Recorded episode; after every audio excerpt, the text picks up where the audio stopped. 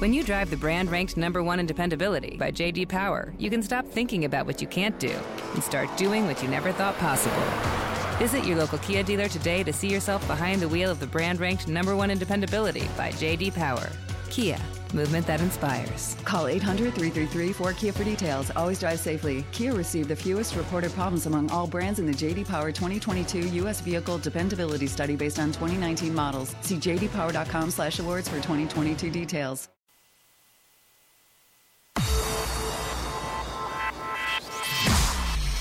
Irreverent, entertaining, cool. You're listening to LA Talk Radio.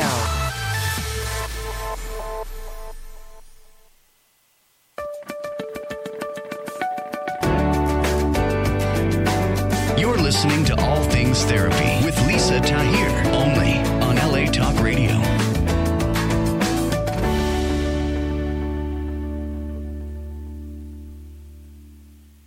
Welcome to All Things Therapy.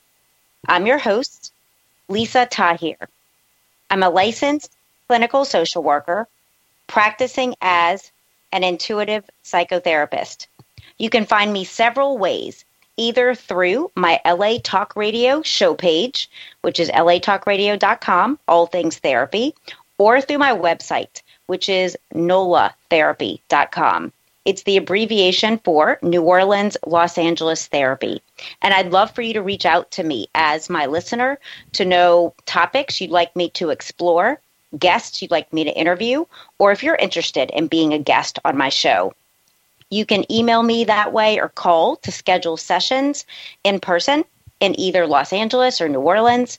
I do phone, FaceTime, and Skype sessions with clients all over the world. So please reach out. I'd really love that subscribe to the show on iTunes and Google Play. It really helps my ratings and metrics. If you actually rate the show as well, I really appreciate that. And if you like what you've been hearing, I invite you to support my work through the crowdfunding campaign I have through Patreon. It's patreon.com forward slash all things therapy. They offer a platform for podcasters and authors and artists to be supported by our listeners and people that support us so we can keep doing what we love. Today, my show is sponsored by Audible. They offer over 180,000 book titles to choose from. And as my listener, they offer you a free month subscription and audiobook download of your choice. You can check that out at audibletrial.com forward slash all things therapy. My guest today is really interesting. In moments, we're going to be hearing from Jean Dangler, PhD. She is professor and chair of the Department of Spanish and Portuguese in the School of Liberal, Liberal Arts at Tulane University. Her research has been presented, she's presented her research at national and international conferences. She contributes year round scholarly publications on the topics of her research interests, which include the history of the body, feminism, gender, Jewish, Christian, and Muslim studies in medieval Iberia, which we're going to hear more about. Medieval Iberia are the regions that are now modern day Spain and Portugal. So today we are talking about her book, one of three that she has authored and published, titled Mediating Fictions Literature, Women Healers, and the Go Between in Medieval and Early Modern Iberia. And what I found really interesting about her book and work is that this book documents the professionalization of medicine, which we'll be talking a lot about, which is a time in Iberia when women and men that had typically been practicing medical techniques and healing practices were suddenly required to attend university study and licensing boards were formed. This was during the 14th and 16th centuries, and it was a systematic way to exclude and marginalize women from their normative roles as midwives and healers. And instead, in literature and in culture, they became targeted targeted as syphilis bearing whores and witches that later they were targeted as mentally ill in England. So Professor Dangler translates three 15th and 16th century texts for us by Roig, Roja, and Delicado to show us this progression during the late medieval and early modern times in Iberia. Welcome, Jean. Hi, Lisa. Thank you so much for having me. It's such an honor and pleasure for you to be my guest. How are you today? Oh, I'm doing very well, thanks. Yeah, I'm really excited to talk about my work and some of these topics. They're they're really important. They are important. And where would you like to start us? Well, um, let me see. I, I, I, I, wanted to just mention that, you know, my book, I'm not a historian, um, but the, the book is um, a, a, a, literary study, but it's based on, uh, it, it tries to make a link between some of the things that were going on in the history of the 15th, especially that, well, from the, about the late 14th through 16th centuries, and uh, so what was going on in the history of the time in um, Iberia, or what is now Spain and Portugal, um, and uh, three literary works from the 15th and 16th centuries. So it, it tries to link literature and history. I'm um, um, just just to make that clear. Yeah. So during that time, the 14th to 16th centuries, from what I learned in your book, there was this um, through Western Europe. There was an attempt to elevate medicine and men physicians, and women began to be excluded and restricted. I don't know if this is where you want to start us, but it's one of the things that I noticed in reading your work. Sure. Yeah, and that's where that's that's really where the the historical part of of this begins. Um, you know, women were um, up until you know the 14th century um, tr- traditional. We think the the majority of traditional healers in society, and um, uh, so they were they were there was there was a, a a gamut of, of different kinds of healers that people had to choose from. Um, there were physicians, but women often practiced um, in, a, in a fairly um, uh, kind of non professional way. Um, they uh, often were not university educated, but they were still highly respected and highly trained. Most people were trained by uh, family members or others who who perform the same professions, who operate in the same professions, and and and so often women and many men learn their trade just by by doing them and and by being apprentices and so on. Um, but so it, starting most in the 15th, uh, or sorry, in the late 14th century and then into the 15th century, um, uh, there were these, there were several ways that um, um, Iberian society, um, uh, or really royal and ecclesiastical um, authorities, began to try to marginalize women and Muslims and Jews from from traditional practice.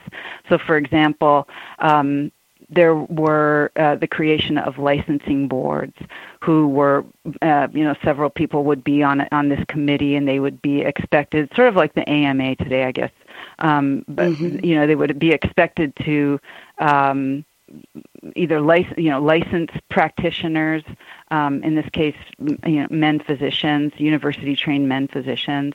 Um, there were also laws enacted um, against certain practitioners in different municipalities and so on. So there were there were a number of ways that women and others were increasingly marginalized from these traditional practices.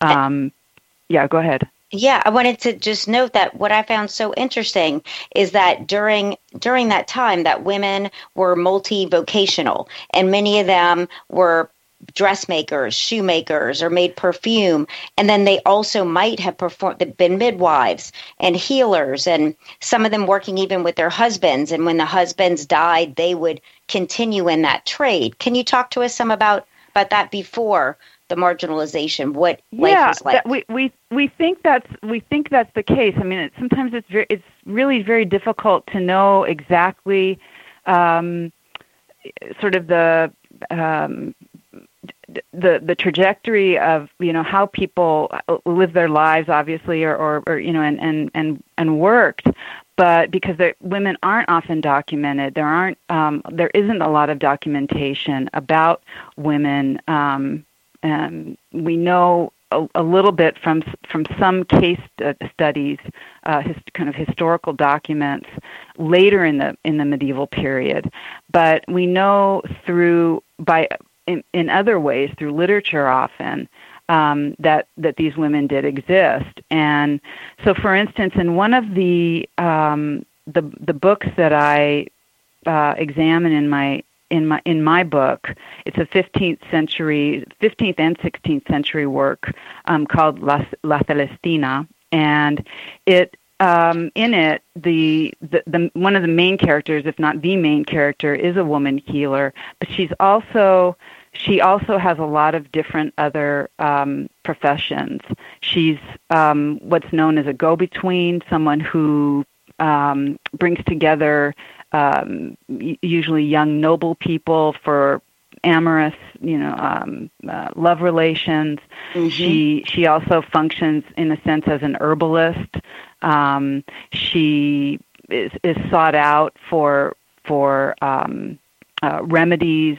Um, she sells thread.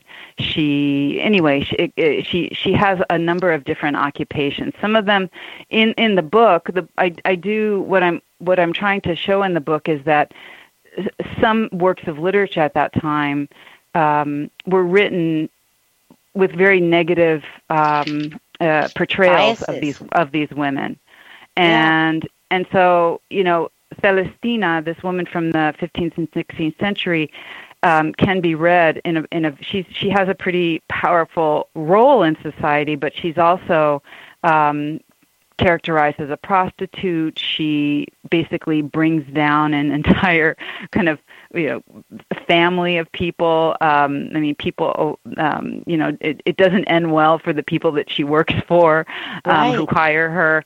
So it, it's.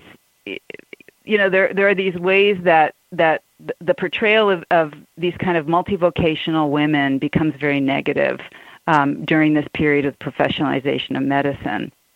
So um, that's that's that's really one of the main points that I'm trying to make in, in the book, and is that literature, at least in these three cases, um, has I think a very sort of complicit role with this, um, whether intentionally or unintentionally. I mean, in the case of Celestina, I, I've actually kind of cha- uh, changed my view or modified my view of that work a little bit. I mean, I, I, I, I it's it's it's a very complicated book, and and and so.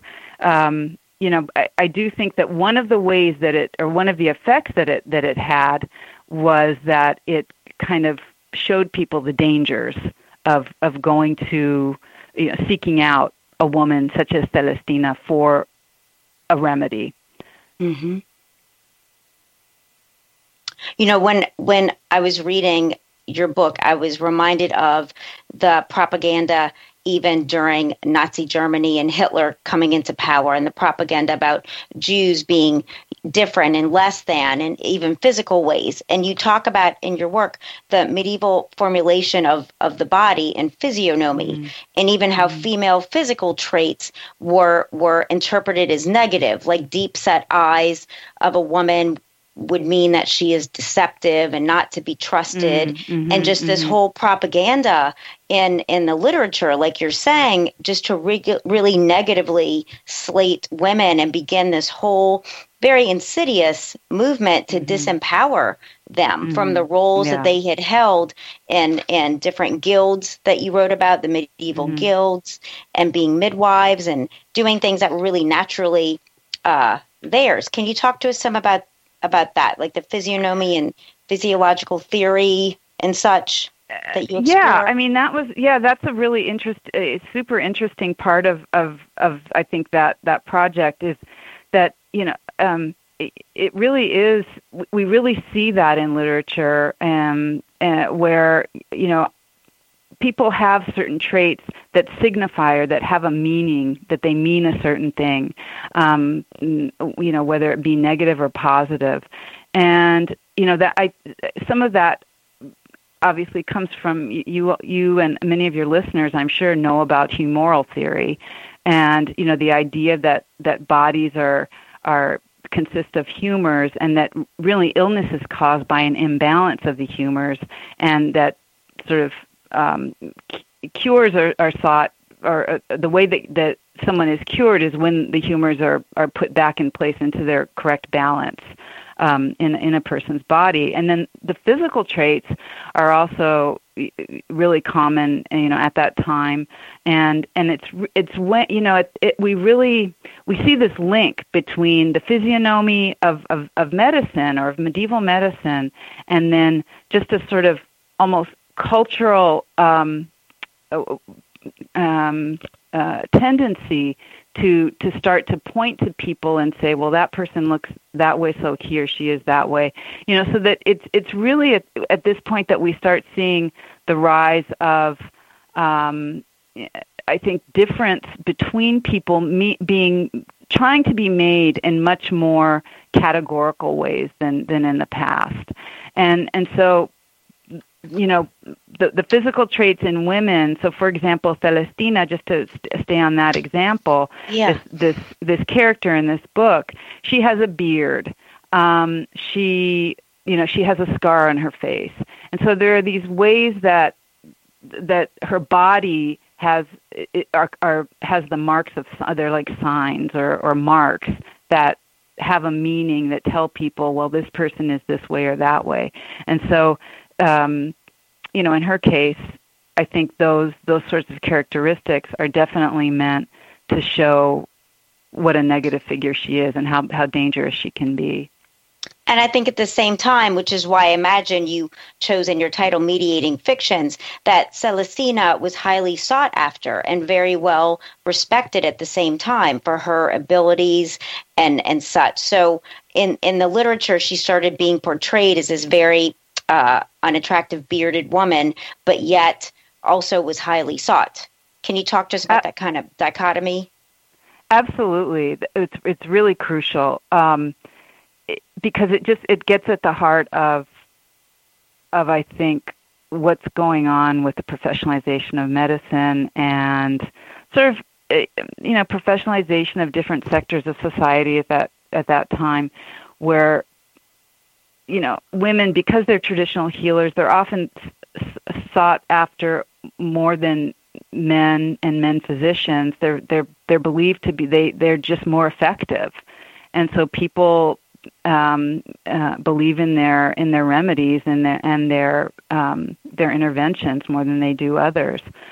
So, um, so yeah, I, I think that you know that kind of you know in, in Celestina and and in some of these other works, you you really it, the characters seek her out. The the characters the the other characters involved go to her for help, and and I think that you know what these texts do is is that they they they will disc- they they they they discourage readers and listeners from seeking those the people who look like that or who resemble these these literary characters they discourage them from seeking out you know people who, who, resemble them in their in their society in their own society.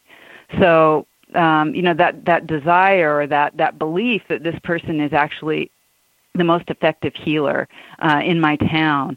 You know, it's it's it was real. I mean, we do we do know that you know women.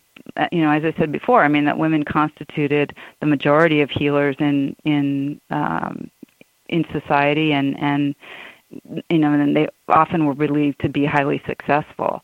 So, you know, the professionalization of medicine comes along to, you know, to in part um, you know, uh, change the change the dynamics between uh, of of who can be who, who's authorized to be a healer, and and you know who we should believe in, who who we should trust.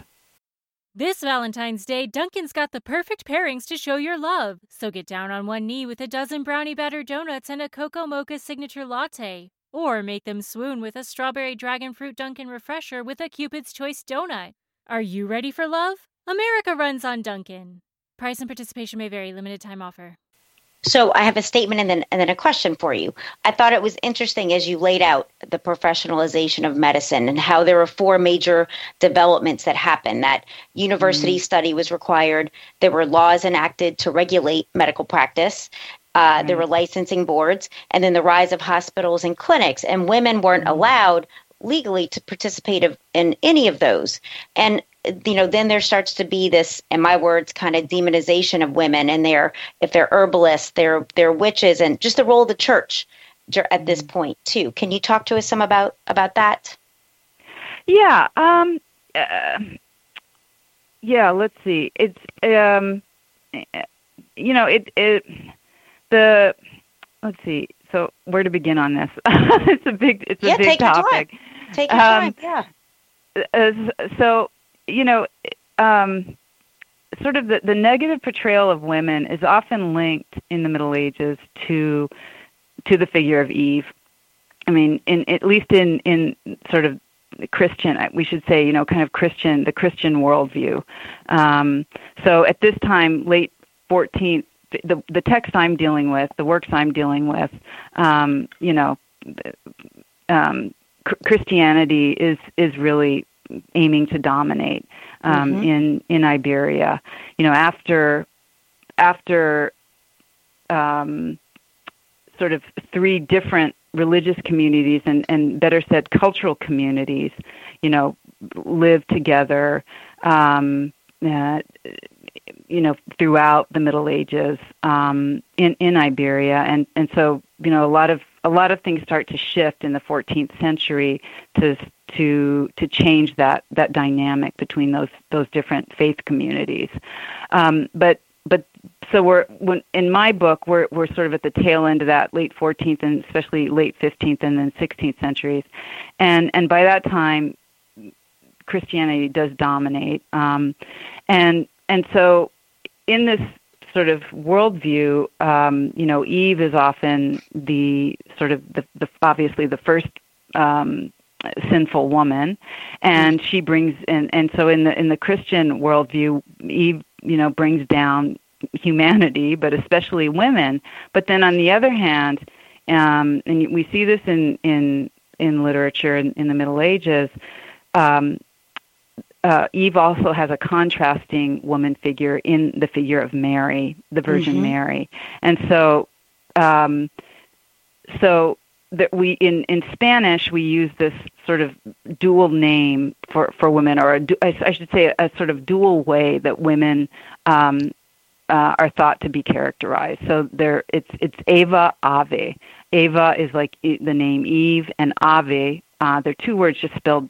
They you can spell them. They're spelled backwards, or you can spell each the the the opposite way in Spanish. Yeah. And yeah. so and Eva Ave, so so women are thought to sort of um, embody these two principles: the the sinful woman and the woman the redemp the woman who can be redeemed. Mm. And and, mm-hmm. and and so, um, you know, I don't know. I mean.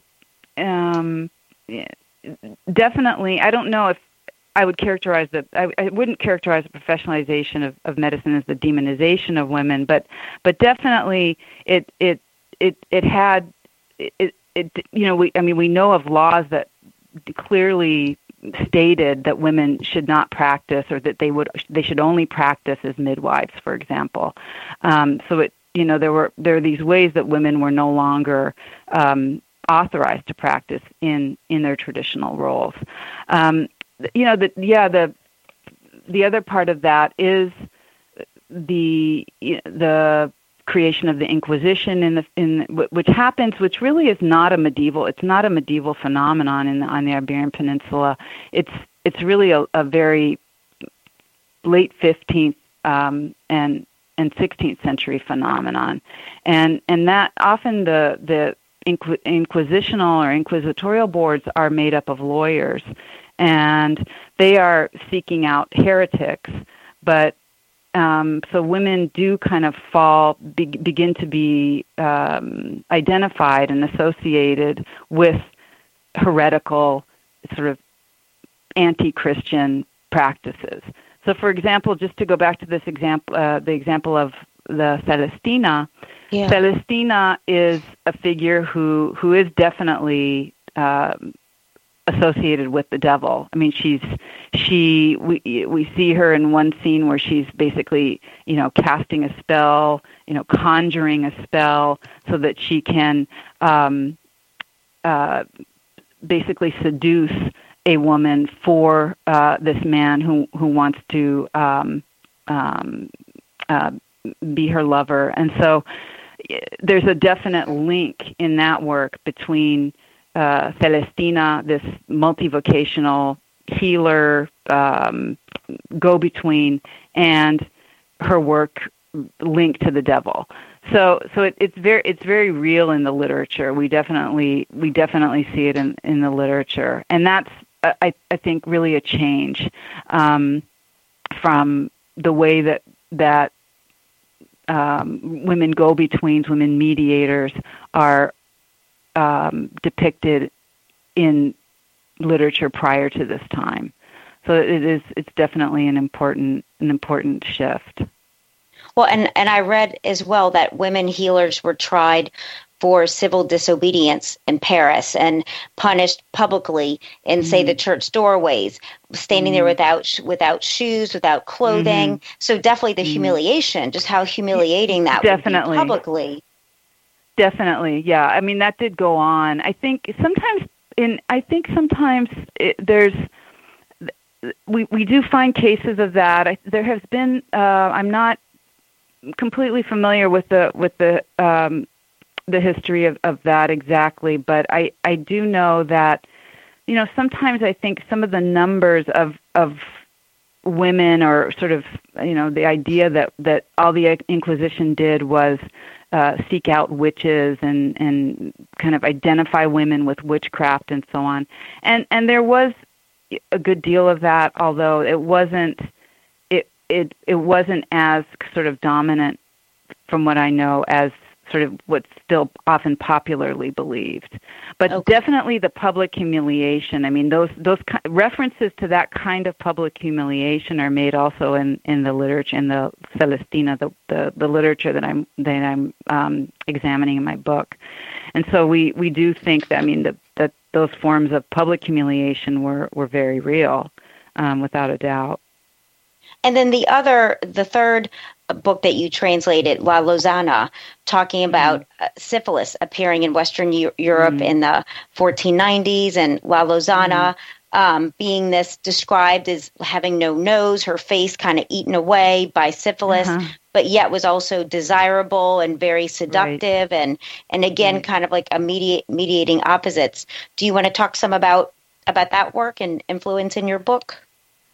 Yeah, um, yeah, just to just to clarify too, I didn't really translate these these these books. I mean, they, my work is is I'm working with with the Spanish text, you know, and and in the case of the the first book that I dealt with or that I um, examined, it was um, I, it's in it's in Catalan.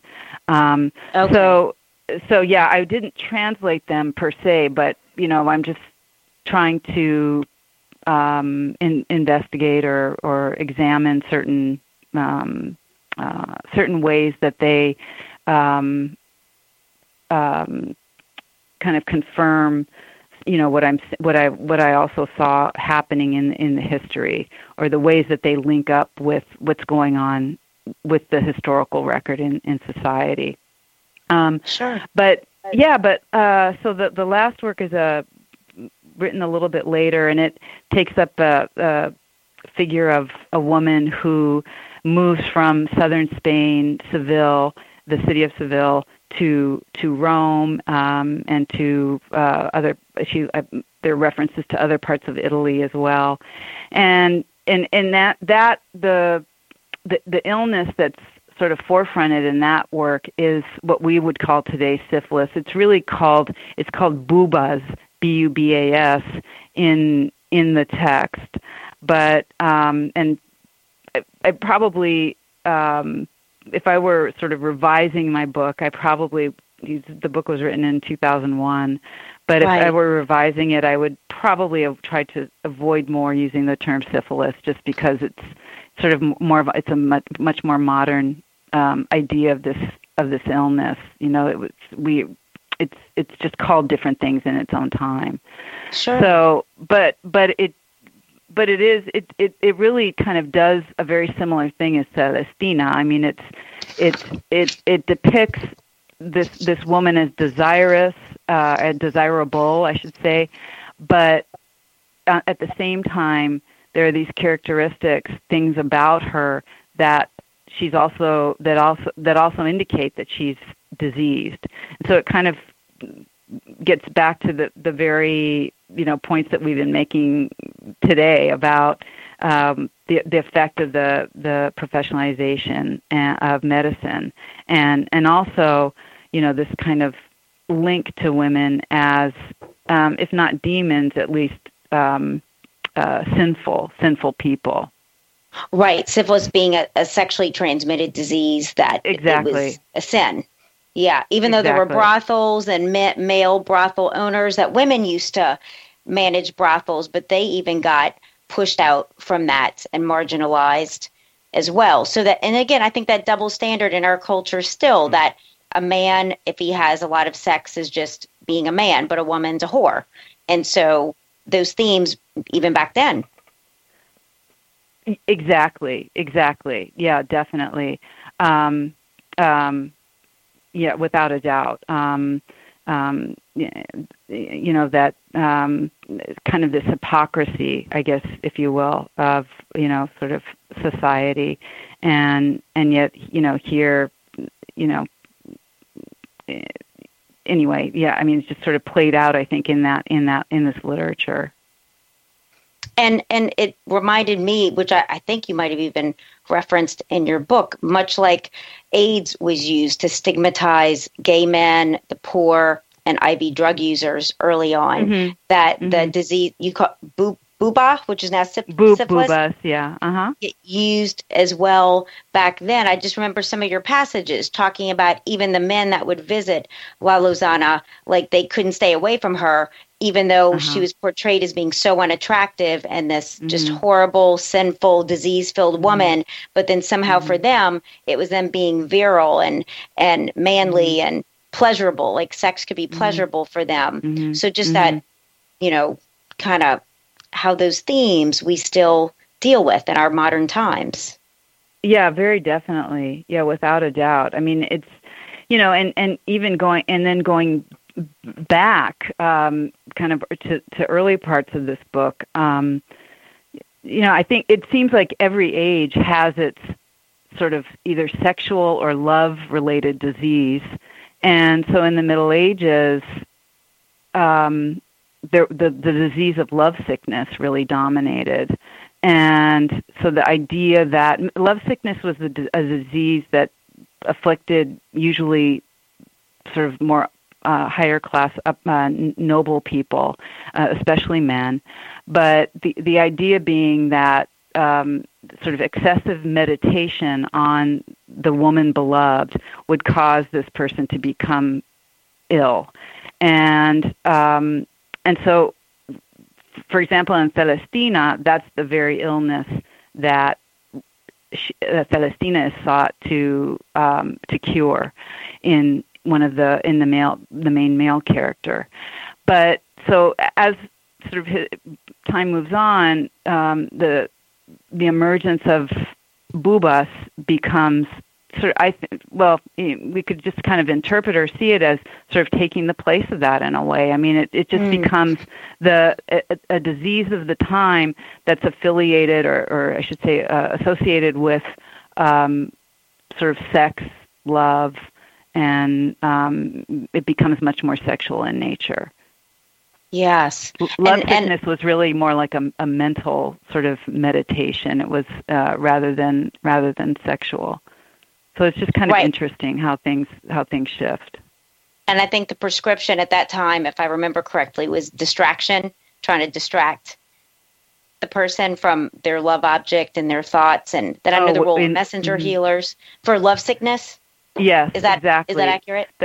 that is yeah, that is accurate. Accurate. So the idea being that you know one of the best ways to heal someone of love sickness was to distract that person. So you know, you could um, and it's we see this in Celestina where people talk about the beloved in a very negative way. Oh, she's she's very ugly, she's hideous, uh, she wets her bed, you know, whatever it may be. And so there, you know, there are all these ways that um, uh, healers are um, supposed to distract the the the um, the, the afflicted person and try to dissuade that person from this excessive meditation, this excessive thought on the beloved. So yeah, that is that is one of the key ways that love sickness was thought to um, uh, be healed. But and and Celestina does the exact opposite. She brings the lovers together. So that's sort of the other indication that she's you know completely you know very dangerous you know and what i noticed too jean is i think the that still exists today and even modern psychology that if someone's upset about something grieving the loss of a of a relationship even to let's mm-hmm. just jump into another one or let's go have mm-hmm. sex with someone else let's like mm-hmm. not deal with our feelings and move through them but let's distract by something mm-hmm. else mm. more exciting. And it was just interesting to me that that was happening back then in this medieval and early modern time, you know, mm. that the prescription was to let's distract and then celestina came along and was had a different approach to really let's deal with this and bring the you know person together with their pain which i think you know in some ways we really have to go through our wounds to heal them instead of covering them up or running away from them huh well, um, that's yeah, that's an interesting that's an interesting insight, Lisa. Um, I, I guess. I would say, and in the in the in in Celestina, it's um, you know there's there's really nothing good about her bringing these lovers together. Um, it really brings about the demise, their own demise, their demise, and the demise of other other characters in the in the work. You know, in the in the um, in the book. So it's. I mean, from your perspective, from our perspective today, you know, we we might see that as positive, bringing people together, having to go through the pain afterwards. But in in this book, it it was that completely right. it was an absolute disaster. And so, you know, I mean, who's at fault is really Celestina because she's the mm-hmm. person who who brings them together. Um, but th- but I think that's a really interesting um, insight and sort of link to the present. I'm not I'm not sure what to do with it, but I but it's a, no, it's, it's an interesting contrast. No, and I appreciate what you're sharing because even before we came on uh, live, I was telling you how I, I so enjoyed your book. And in some ways, uh-huh. it was like I was intimidated by it first because it, uh-huh. it's so rich and, and historical context and not being a Spanish speaker, I, I knew I was going to miss some points. And, and I said, please correct yeah. me. So I appreciate that you just did because here I am, yeah. just a survey of your book as opposed to you taking these years of study and research. So I appreciate you letting our listeners know that in at her during her time the bringing together of lovers was disastrous. and, well, at least healing. yeah, I mean, at least in, in that context, it is. You know, in, in the in the world of Celestina and in the world of the the the, the writers, the the people who put that book together, um, it it really is. It was a disaster, um, and it was and it was not part of the the the medical advice either. I mean, usually usually, you know, for for many illnesses. Um, um, the what, what's kind of interesting too that a little sort of topic we haven't talked about that's that's really interesting as as far as traditional women healers goes is that traditional women healers practice often practice the same sort of sorts of remedies they all ha- often had the same sorts of remedies that physicians, university trained physicians had as well. I mean, so everyone was sort of remedies often usually consisted in, in the Middle Ages of of herbs and sort of putting herbs together in in a particular way and so on. Um, so yeah, I, it's it's so women women become you know one of the ways that they are that they're marginalized and sort of denigrated is make by making we've, we've already talked about associating them with kind of the devil and that but also um, trying to drive a wedge between some of the things that they do and some of the remedy and remedies of university trained authorized you know uh, men practitioners so it's um yeah i think i i think i've gone off a little on a different topic but anyway okay. that I, I just thought it was an important it's an important point Yeah. You know, Jean, I was curious too that you wrote this book in, in 2001.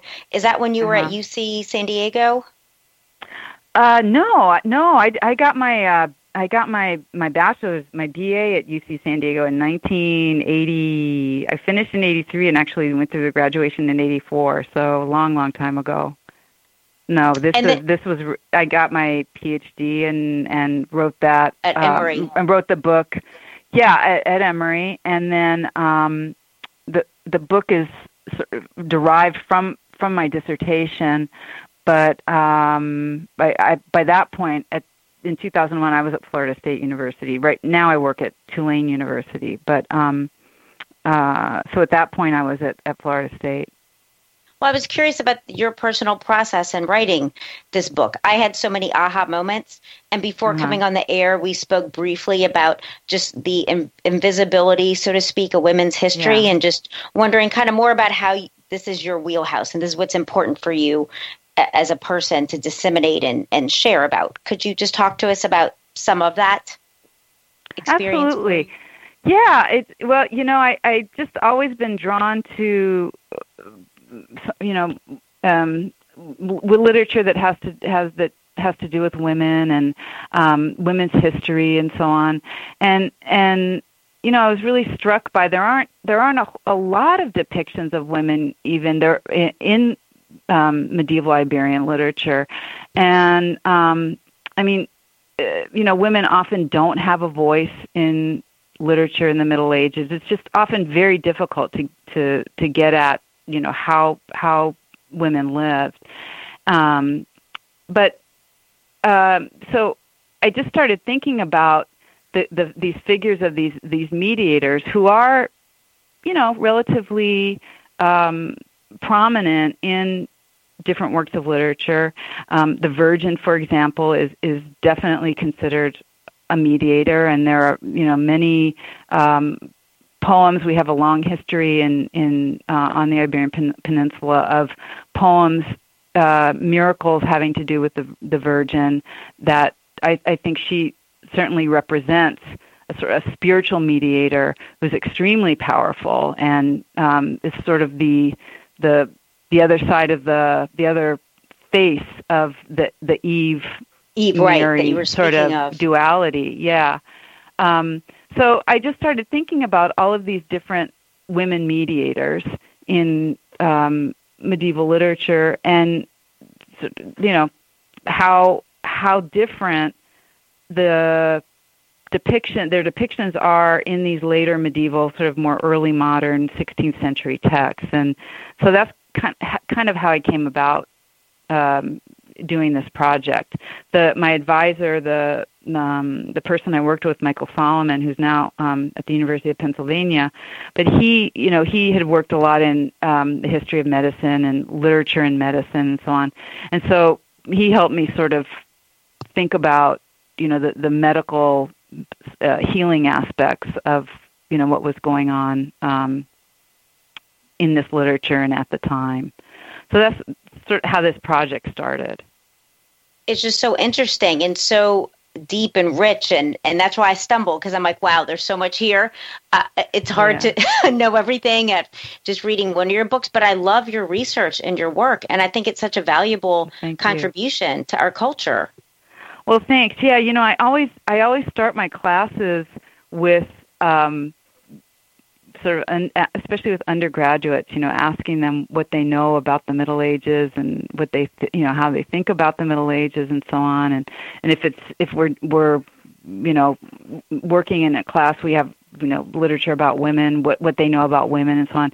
And it's just you know people in many people, especially young people I work with, you just kind of think about the past um, in terms of stereotypes, you know, and so it's often, you know, really a challenge to um, sort of um, you know bring bring the, my students and uh, people you know around to seeing that women actually really do have a history. They're not completely invisible.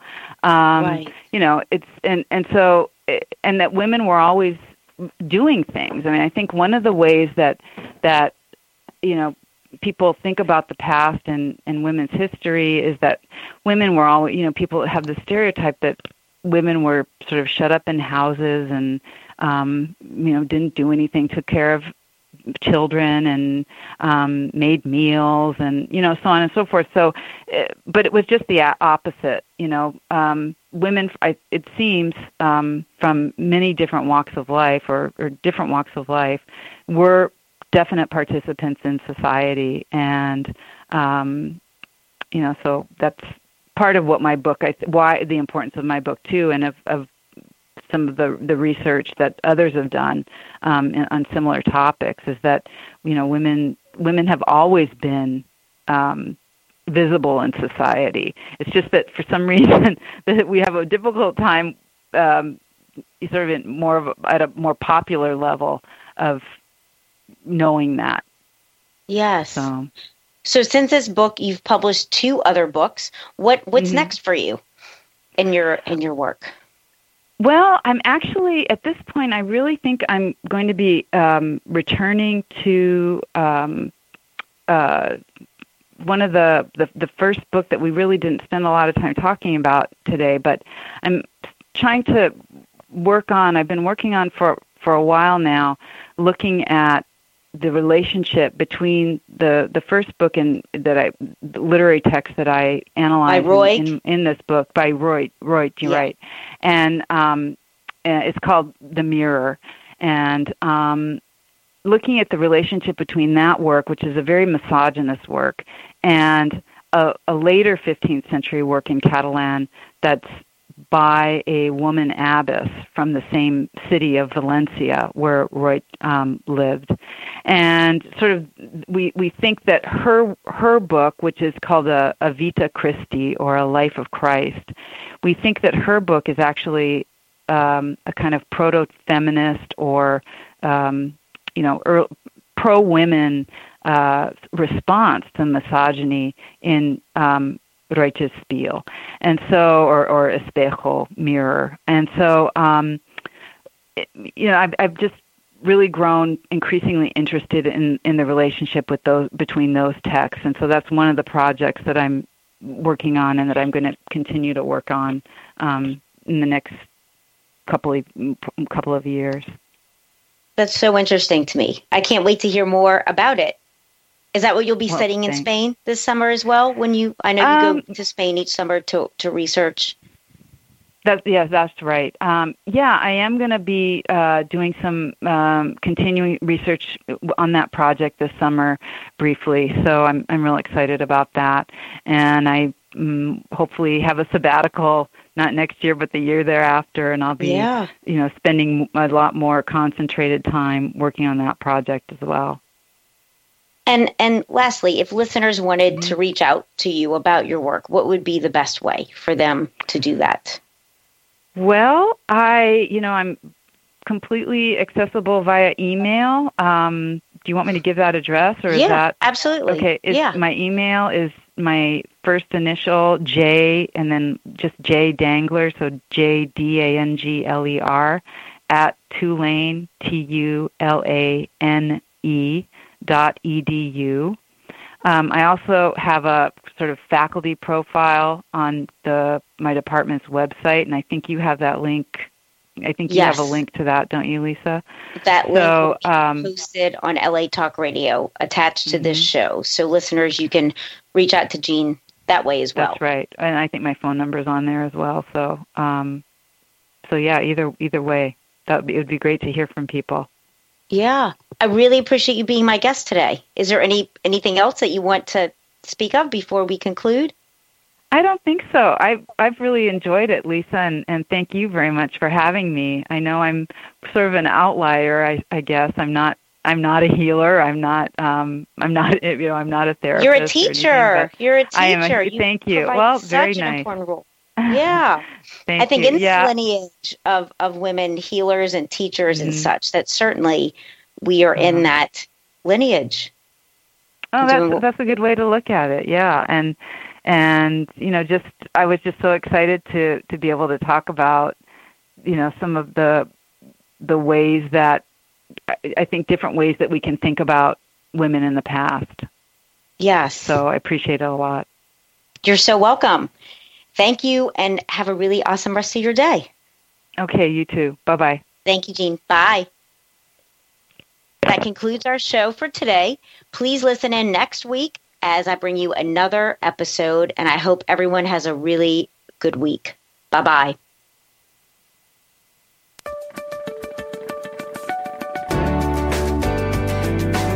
You're listening to All Things Therapy with Lisa Tahir, only